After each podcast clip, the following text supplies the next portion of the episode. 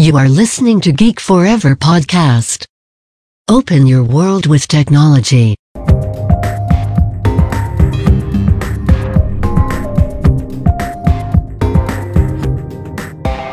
This is Geek China. สวัสดีค่ะ ขอต้อนรับเข้าสู่รายการ Geek China รายการที่จะมาเล่าสาระความรู้เกี่ยวกับประเทศจีนในหลากหลายแง่มุมนำรายการโดยพิมพ์ขวัญอาดิเทพสถิตค่ะ เรากลับมาเจอกันใน EP ที่ 27 แล้วนะคะ ของซีรีส์เรื่อง Internet Landscape and Digital Giants ในประเทศจีนค่ะ เรากำลังย้อนกลับไปในยุคที่ 3 ของป่ายตู้นะคะ ซึ่งเรื่องราวที่จะเล่าต่อไปนี้ก็จะกลับไปย้อนเวลาในช่วงปี 2009 ถึง 2015 จากหลาย EP ที่เราได้เห็นนะคะหลากหลายบริษัทเทคโนโลยีจีนเนี่ยได้นำเดินการ diversify เยอะมากๆเลยทำนอกเหนือจากผลิตภัณฑ์ชูธงของตัวเอง ในปีที่ 2013 ค่ะปายตู้เนี่ยนะคะ ซึ่งเป็นเจ้าพ่อ Search Engine ยักษ์ใหญ่ในเมืองจีน เราคงเข้าใจกันแล้วนะคะ ก็ ไม่มีข้อยกเว้นค่ะ ถึงแม้เขาจะเริ่มช้านะคะ แล้วก็ค่อนไปทางคอนเซอร์วทีฟกว่าคู่แข่งในตลาด หรือว่าในเพียร์ของเขาเองเนี่ย สุดท้ายค่ะ เขาก็ต้องตัดสินใจอย่างแน่วแน่ว่า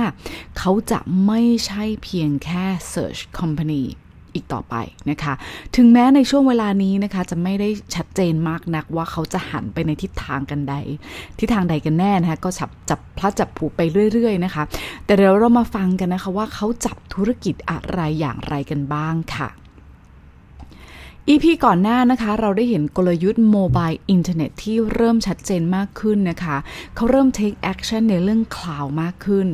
ซึ่งยุทธศาสตร์ของป่ายตู้คือการรวมบูรณาการเอา cloud กับ mobile เข้าด้วยกันนะคะ เพื่อมุ่งหวังที่จะให้ user เนี่ยใช้งาน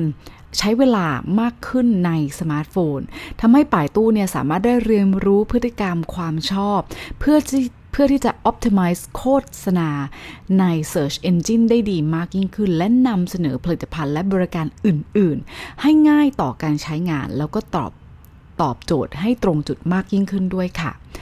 นอกเหนือจากนี้นะคะในปี 2013 ค่ะป่ายตู้มีการออกผลิตภัณฑ์ค่ะ ที่ชื่อว่าป่ายตู้ Mobile Guardian นะคะ ซึ่งเป็นซอฟต์แวร์แอนตี้ไวรัสเพื่อสร้างความปลอดภัยในมือถือนะคะ และเน้นแต่ที่เป็น มือถือ Android เท่านั้นนะคะ โดยป่ายตู้ได้ launch ผลิตภัณฑ์ตัวนี้หลังจากที่เขาได้มีการ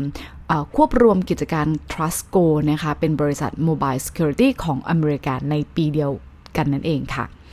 พื้นฐานนะต้องบอกเลยว่าในช่วงนั้นนะคะ คือ 70%ของกว่าแสนแอปพลิเคชันที่อยู่บนมือถือ Android เนี่ย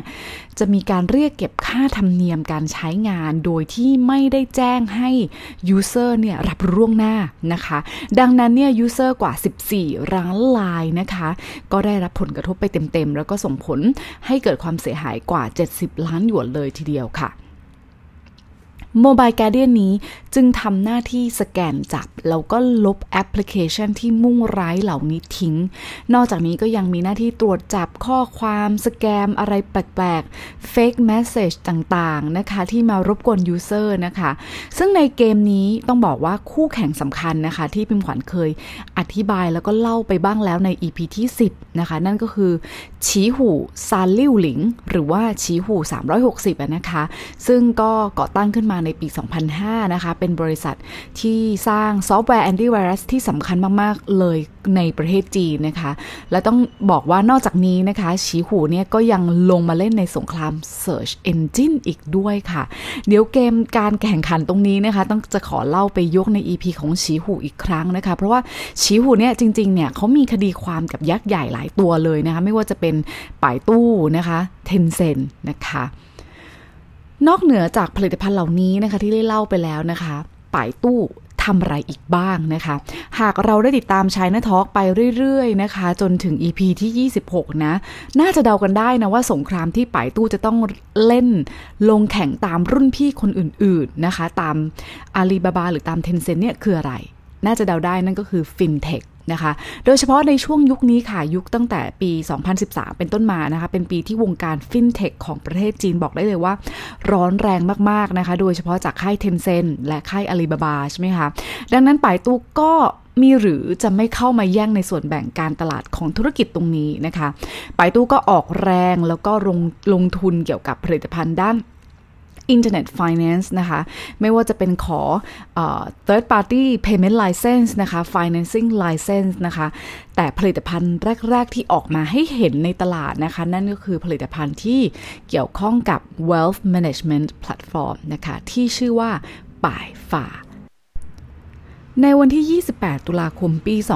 2013 ป่ายตู้ได้ออกแพลตฟอร์ม เกี่ยวกับการจัดการความมั่งคั่งค่ะ หรือว่า wealth management platform เนี่ย ที่ออกมาขายผลิตภัณฑ์กองทุนตลาดเงินเนี่ยนะคะ ที่ชื่อว่าป่ายฟาป่ายเนี่ยสะกดมาจากป่ายตู้นะคะฟาเนี่ยก็แปลว่าให้นะคะ หรือว่าในภาษาจีนเนี่ยฟาฟาฟาก็คือปาปาปาแบบนี้นะคะ ก็คือ ให้เงินให้เงินให้เงินอะไรทำนองนี้นะคะ ก็เป็นความหมายที่ถือว่าดีพอสมควรเลยนะคะ แพลตฟอร์มนี้ก็จะร่วมมือกับสถาบันทางการเงินต่างๆ เพื่อที่จะนำเสนอผลิตภัณฑ์ทางการเงินที่น่าดึงดูดให้กับผู้ลงทุน ด้วยความมุ่งหวังนะคะที่จะช่วยให้คนเข้าถึงเป้าหมายทางการเงิน ส่วนบุคคลได้ได้ง่ายมากยิ่งขึ้นนะคะ แล้วก็ต้องการเปลี่ยนแปลงนะคะจากระบบ traditional finance ไปสู่ internet finance มากยิ่งขึ้นนะคะ โดยก็เจาะกลุ่มลูกค้ารายบุคคลนะคะ หรือว่าที่เป็น personal finance นั่นเองแพลตฟอร์ม wealth management นะคะของทางป่ายตู้หรือที่เรียกว่าป่ายตู้ป่ายฟ้าเนี่ยนะคะ ก็จะร่วมมือกับ จ้าชือ Harvest Fund Management นะคะที่ให้บริการโดยร่วมมือการผ่านการ leverage พลังอำนาจของเทคโนโลยีอินเทอร์เน็ต Big Data เครื่องมือ Data Mining เพื่อที่จะให้เข้าใจนะคะถึงความต้องการตรงจุดของ User นะคะช่วย Customize กิจกรรมทางการเงินแต่ละบุคคล แล้วก็ให้ผลตอบแทนที่ดีกว่า ด้วยการลงทุนที่ต่ำนะคะ ปายตู้ประกาศอย่างนี้นะคะว่านักลงทุนรายย่อยเนี่ยสามารถลงทุนขั้นต่ำได้เพียง 1 หยวนเท่านั้น ต้องบอกเลยนะคะว่าย้อนกลับไปในยุคนั้นเนี่ย traditional banking ไม่ว่าจะเป็นที่ไหนเนี่ยน่าจะทำไม่ได้นะคะในแน่นอนนะคะแล้วก็ยังประกาศอีกว่า สามารถให้ผลตอบแทนรายปีที่คิดใน 7 วันนะคะ ได้มากถึง 8%ทีเดียวนะคะ เอาง่ายๆเลยนะคะ ประเด็น yield เรื่องของ ผลตอบแทนตรงนี้นะคะป่ายตู้เนี่ยต้องการที่จะฟาดหน้ารุ่นพี่ที่เคยทำมาก่อนหน้านี้ หากจำกันได้นะคะเทนเซนนะคะ มีหลี่ฉายทงนะคะ ก็เป็น wealth management platform นะคะ ส่วน Alibaba มีหยูเอ๋อเปล่านะคะซึ่งแต่ละค่ายเนี่ยก็ให้กันสูงสุดที่เท่าไหร่เนี่ย อยากให้ย้อนกลับไปฟังใน EP ที่ 18 แล้วก็ 15 นะคะ เราเคยพูดกันไปแล้วนะคะ เพราะว่าการที่ชาวจีนเนี่ยแห่กันไปใช้บริการทั้ง เยอะเปล่านะคะหรือว่าหลีฉายธงนะคะของ Alipay แล้วก็ของ WeChat เนี่ยนะคะก็เป็นแรงขับดันนะคะให้ป่ายตู้เนี่ยเป็นแรงกดดันให้ป่ายตู้ต้องออกมาเล่นในเกมนี้นะคะ แต่ว่ามาทีหลัง ชาวบ้านชาวช่องเขาจะเอาชนะในเกมนี้ได้อย่างไรนะคะ หากต้องการแย่งฐานลูกค้าก็จะต้องให้ผลตอบแทนที่ดีกว่านะคะ หรือว่า higher yield นั่นเองนะคะ และช่วงเวลานี้ค่ะ คือช่วงเวลาที่เทคโนโลยี disruption นะคะ โดยเฉพาะคำที่บอกว่าเป็น disruption เนี่ยโหเกิดมาแบบ ในสมัยนั้นเนี่ยค่อนข้างเยอะนะ disruption ในภาษาจีนเนี่ยเราจะเรียกว่าเตียนฟู่นะคะ หรือว่าเทคโนโลยี disruption นะคะ ภาษาจีนคือเตียนฟู่ซิ่งจี้ชู่นะคะ เป็นคำที่ได้มีการนำออกมาใช้อย่างแพร่หลายจนกระทั่งปัจจุบัน ยุคปัจจุบันใช่ไหมคะ โดยเฉพาะ internet finance เนี่ยนะคะ มีความสำคัญมาก ๆ นะคะ ต่อ การ disrupt วงการ traditional finance เลย เพราะว่าต้องบอกว่าการลงทุนในลักษณะนี้นะคะไม่เคยเกิดขึ้นมาก่อน อย่างที่ทราบค่ะว่าการฝากเงินในธนาคารแบบดั้งเดิมนะคะเราไปฝากตามเคาน์เตอร์ต่างๆ ที่ผ่านมาหรือว่าฝากไม่ว่าจะแบบปกตินะคะ จะให้มีการ ผลตอบแทนหรือว่าดอกเบี้ยที่ถือว่าต่ำมากต่ำมากเลยนะคะบริษัท internet finance เหล่านี้นะคะบริษัทอินเทอร์เน็ตเหล่านี้ก็เลยต้องการที่จะเติมช่องว่างที่ขาดหายไปนะคะ ใช้พลังของเทคโนโลยีช่วยตอบแทน user ทั้งหลายเหล่านี้ของเขานะคะ ด้วยผลตอบแทนที่ดีกว่านะคะ และสามารถลงทุนได้เพียงน้อยนิดนะคะ แต่บอกนะคะบอกเลยว่าการการันตี 8%นะคะ return หรือว่าตัว yield ตัวนี้นะคะ ก็อะไรเป็นอะไรที่ค่อนข้างโอเวอร์ไปนิดนึงนะคะทำให้ China Securities Regulatory Commission หรือว่าคณะกรรมการกำกับดูแลหลักทรัพย์จีน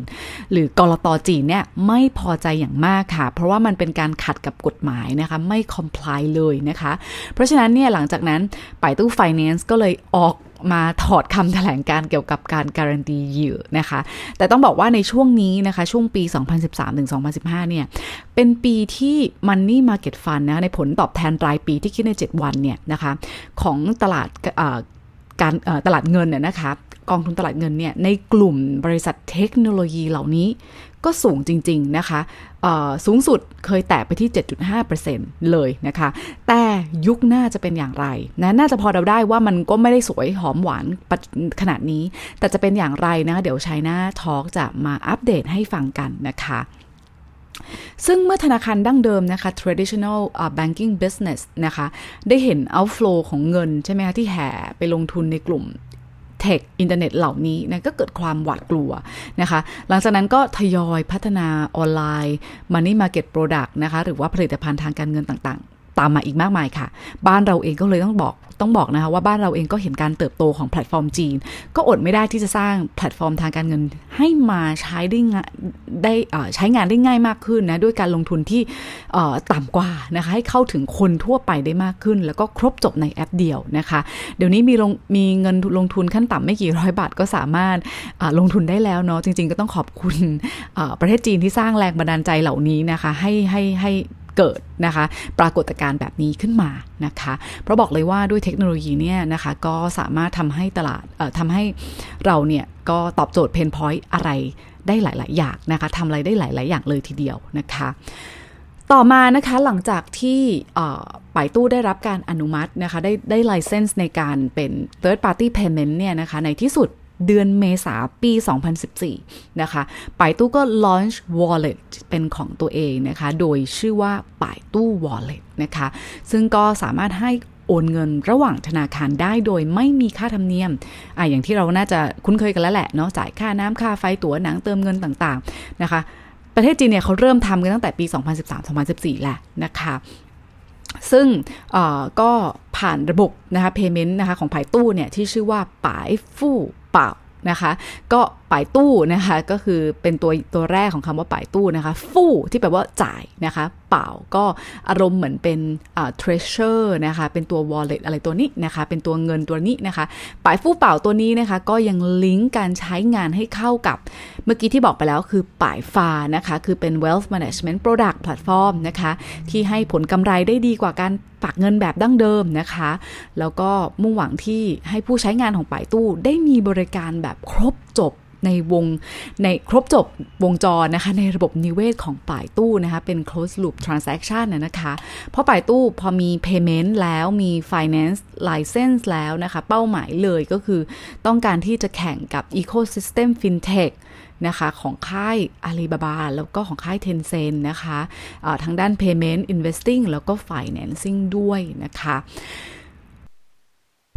และปี 2013 นะคะ ก็ต้องบอกว่าเป็นปีที่หลายค่ายก็ต่างเห็นความสำคัญของ mobile payment ใช่ไหมคะ mobile internet แล้วก็ฉวยโอกาสต่อธุรกิจด้านฟินเทคกันอย่างดุเดือดเลยนะคะ ผู้จัดการฝ่ายป่ายตู้ payment นะคะ กล่าวว่าตลาด mobile payment เนี่ย จะใช้เวลา ในการเติบโตถึงขั้นมาชัวร์เนี่ยนะคะ อย่างน้อยก็ต้องใช้เวลา 3-5 ปี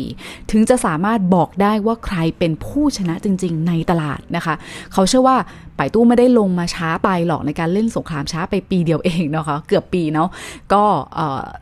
ก็ต้องมาติดตามกันดู แต่จริงๆ น่าก็จะน่าก็น่าจะเดาได้แล้วนะคะ ว่าใครเป็นผู้ชนะจริง ๆ ในตลาดในปัจจุบันน่ะนะคะ ก็ การออกมาช้ากว่าคนอื่นนะคะ ในยุคนั้นของป่ายตู้เนี่ย ดังนั้นกลยุทธ์ในการโปรโมทป่ายตู้ wallet นะคะ ก็จริงๆก็ไม่ได้ต่างจากคนอื่นมากนะ ก็คือว่ามีการกระตุ้นแคมเปญโดยให้มีคูปองนะคะ cash discount ต่างๆนะคะ รวมถึง cashback นะคะ เมื่อใช้ ป่ายตู้ wallet นะคะ ซึ่งตอนนั้นออกมาเนี่ยมีก็คือเอาง่าย ๆ ว่าเผาเงินไปนะ มูลค่ากว่า 1,000 ล้านหยวนเลยทีเดียวนะคะ สิ้นสุดยุคนี้ค่ะป่ายตู้ wallet ก็ถือว่ามี activate account นะคะที่อยู่ที่ประมาณ 53 ล้าน user นะคะ ก็ในปลายปี December 2015 นะคะ ซึ่งเติบโตกว่าปีที่แล้วถึง 189% ค่ะ ยุคหน้าเรามาดูกันนะคะ ว่าป่ายตู้ wallet เนี่ยจะมีทิศทางไปอย่างไร แต่ต้องบอกเลยนะคะว่าชื่อเนี่ยจะไม่เหมือนเดิมนะคะอะต่อมานะคะธุรกิจสุดท้ายเลยนะคะ ที่จะมาฝากใน EP นี้ค่ะของป่ายตู้นะคะ นั่นก็น่าจะเดาได้นั่นคือการสร้างธนาคารออนไลน์ค่ะ แต่เดี๋ยวจะขออนุญาตย้อนไทม์ไลน์นะคะ ระหว่าง 3 ยักษ์ใหญ่ครั้งนะคะ Tencent ค่ะ ได้ก่อตั้งธนาคารออนไลน์เป็นเจ้าแรกค่ะในประเทศจีนนะคะเป็นธนาคารที่ไม่มีสาขานะคะทุกอย่างนี่ผ่านระบบอินเทอร์เน็ตทั้งหมดเลยนะคะ เมื่อวันที่ 18 มกราปี 2015 นะคะ ชื่อว่า WeBank นะคะ ภาษาจีนคือเวยจงหยินหางนะคะต่อมานะคะอาลีบาบาก็ตั้งธนาคารออนไลน์ของตัวเองในเวลาที่ไล่เลี่ยกันเลยคือ 25 มิถุนา 2015 นะคะ ชื่อว่า My Bank นะคะ หรือว่าหวังช่างหยินหางนะคะ แล้วก็ถึงคิวของป่ายตู้ค่ะ ที่ไม่ยอมน้อยหน้าคู่แข่งเช่นกันนะคะ ก็ตั้งธนาคารในวันที่ 18 พฤศจิกายน ปี 2015 ชื่อว่าป่ายซิ่นหยินหางนะคะ เอาง่ายๆ 3 ยักษ์ใหญ่ ก็ประกาศข่าวให้วงการดิจิทัลฟินเทคสนันวันไหวตั้งแต่ต้นปีกลางปีแล้วก็ปลายปีเลยทีเดียวนะคะ นี่ก็เป็นสัญญาณให้เห็นว่า 3 ยักษ์ใหญ่นี้ไม่คิดที่จะเป็นเพียงแค่โซเชียลมีเดียอีคอมเมิร์ซแล้วก็ search engine จริง ๆ นะคะ แต่ end game ในยุคนี้นะคะ ก็คือการเป็นบริษัทเทคโนโลยีทางการเงินนะคะ โดยทุกป้าทุกค่ายนะคะ จริง ๆ แล้วมีเป้าหมายที่เหมือนกันเลยก็คือการช่วยต้องการที่จะ กระตุ้นเศรษฐกิจจีนนะคะ โดยช่วยคนตัวเล็ก individual รายย่อยนะคะ หรือว่า SME นะคะ ในประเทศจีนให้เข้าถึงเงินทุนแหล่งเงินทุนได้ง่ายมากยิ่งขึ้นนะคะ อีกทั้งต้องบอกเรื่อง ต้องบอกเลยนะคะว่าในประเทศจีนจะทำอะไรไม่ได้ถ้าไม่ได้รับการสนับสนุนจากรัฐบาลนะคะ รัฐบาลจีนในตอนนั้นนะคะก็ยังสนับสนุนให้ non government entity นะคะหรือว่าบริษัทที่ไม่ได้เกี่ยวข้องกับรัฐบาล เข้ามาลงทุนในสถาบันทางการเงินมากยิ่งขึ้น แม้กระทั่งให้บริษัท private นะคะบริษัทเอกชนเนี่ยเข้ามาเปิดธนาคารของตัวเองได้นะคะพี่พรเคยพูดไปแล้วใน EP ที่ 15-18 นะคะว่า เรื่องนี้ไม่ได้มาเป็นการการที่ตั้ง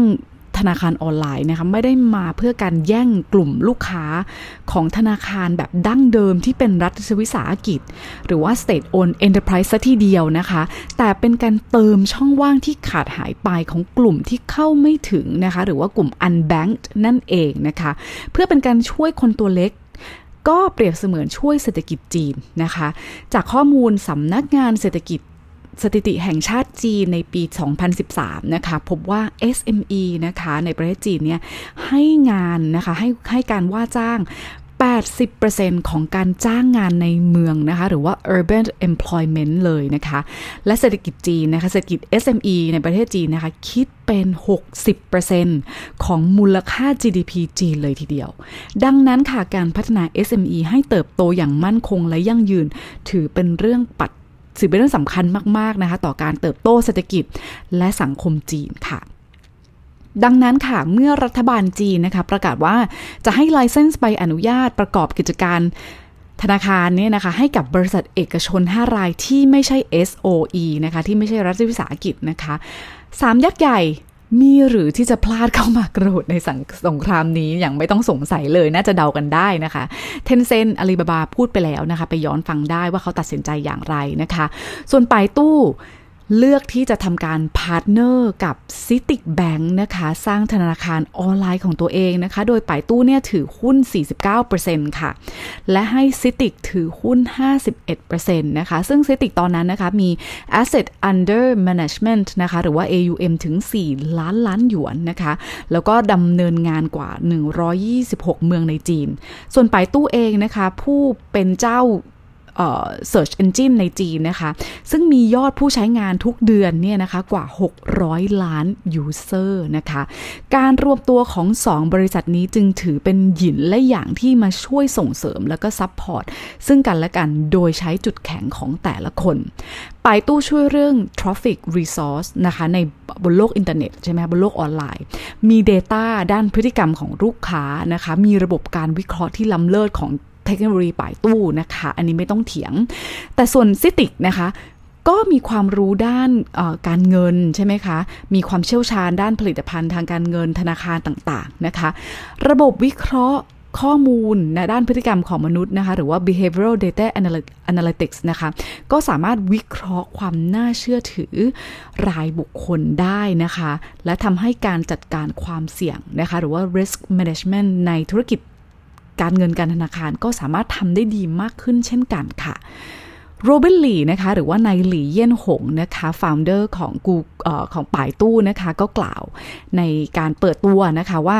นี่เป็นครั้งแรกค่ะ ที่มีการร่วมมือกันระหว่างอินเทอร์เน็ต และ traditional banking นะคะหรือว่าธนาคารแบบดั้งเดิมนะคะ ในรูปแบบ Internet plus banking ซึ่งการร่วมมือกันในครั้งนี้นะคะ ก็จะกลายเป็น ป่ายตู้เนี่ยป่ายซิ่นหยินหางนะคะก็จะกลายเป็นธนาคารอินเทอร์เน็ตค่ะที่เข้าใจทั้งเทคโนโลยีอินเทอร์เน็ต และผลิตภัณฑ์ทางการเงิน ดังนั้นนี่คือความแตกต่างระหว่างป่ายตู้ นะคะ กับ Tencent แล้วก็ Alibaba อย่างเห็นได้ชัดเลยนะคะ คือป่ายตู้เนี่ยเลือกที่จะ partner กับธนาคารแทนที่จะออกไปลุยงานเดี่ยวๆนะคะออกไป spin-off เป็นอีก entity หนึ่งเช่น Tencent แล้วก็ Alibaba นะคะ เพราะป่ายตู้เชื่อว่าการร่วมมือกันระหว่างสองค่ายเนี่ยจะเป็นการเติมเต็มความเก่งนะคะ แล้วก็ strength ซึ่งกันและกันค่ะ โรบินลีนะคะก็บอกว่าก็ยังเชื่อนะคะว่าเราจะเป็นผู้นำและก็สร้างโลกอนาคตของ internet finance นะคะ ส่วนในฉางเจิ้นหมิงนะคะ ซึ่งเป็นแชร์แมนของ c i t i c Bank นะคะ ก็กล่าวว่าการร่วมมือในครั้งนี้ก็จะตอบโจทย์ความต้องการของคนตัวเล็กนะคะ แล้วก็ SME ที่กำลังมีมากขึ้นนะคะ แล้วก็ต้องการ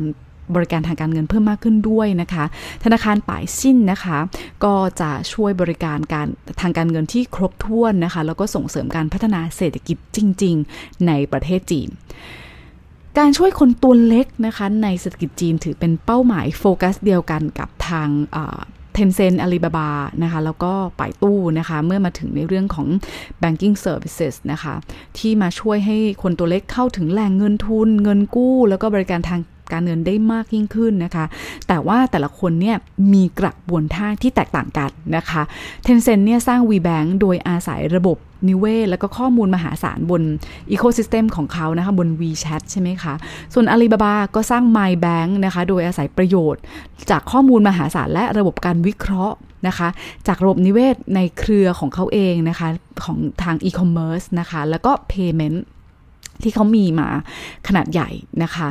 ซึ่งยุคหน้านะคะธุรกิจของป่ายตู้นะคะ บอกเลยนะคะว่าจะเปลี่ยนชื่อไปเป็นตู้เสียวหมาด นะคะ เพื่อมาแข่งขันกับ Ant Financial แล้วก็ Tenpay นะคะ แต่กลยุทธ์แล้วก็โฉมหน้าเนี่ยจะเป็นอย่างไรแตกต่างอย่างไรนะคะ ขอให้ติดตามกันต่อในยุคหน้านะคะ แต่ว่าเรื่อง EP ของป่ายตู้ในยุคนี้ยังไม่จบนะคะ แต่วันนี้เวลาเราหมดลงแล้วนะคะ หวังว่าจะชื่นชอบแล้วก็ได้เรียนรู้อะไรจาก EP นี้กันนะคะ สำหรับใน EP นี้ต้องขอจบไว้เพียงเท่านี้ก่อนค่ะ ฝากติดตามพิมพ์ขวัญกันได้ 2 ช่องทางแล้วนะคะ ที่รายการ Geek China ในช่อง Geek Forever Podcast และทางช่องทางส่วนตัวของพิมพ์ขวัญเองที่ China Talk Podcast ค่ะ ถ้ายังไงก็ขอฝากติดตาม กด follow กด subscribe กันด้วยนะคะ แล้วเจอกันใหม่ใน EP หน้าค่ะสำหรับวันนี้ สวัสดีค่ะ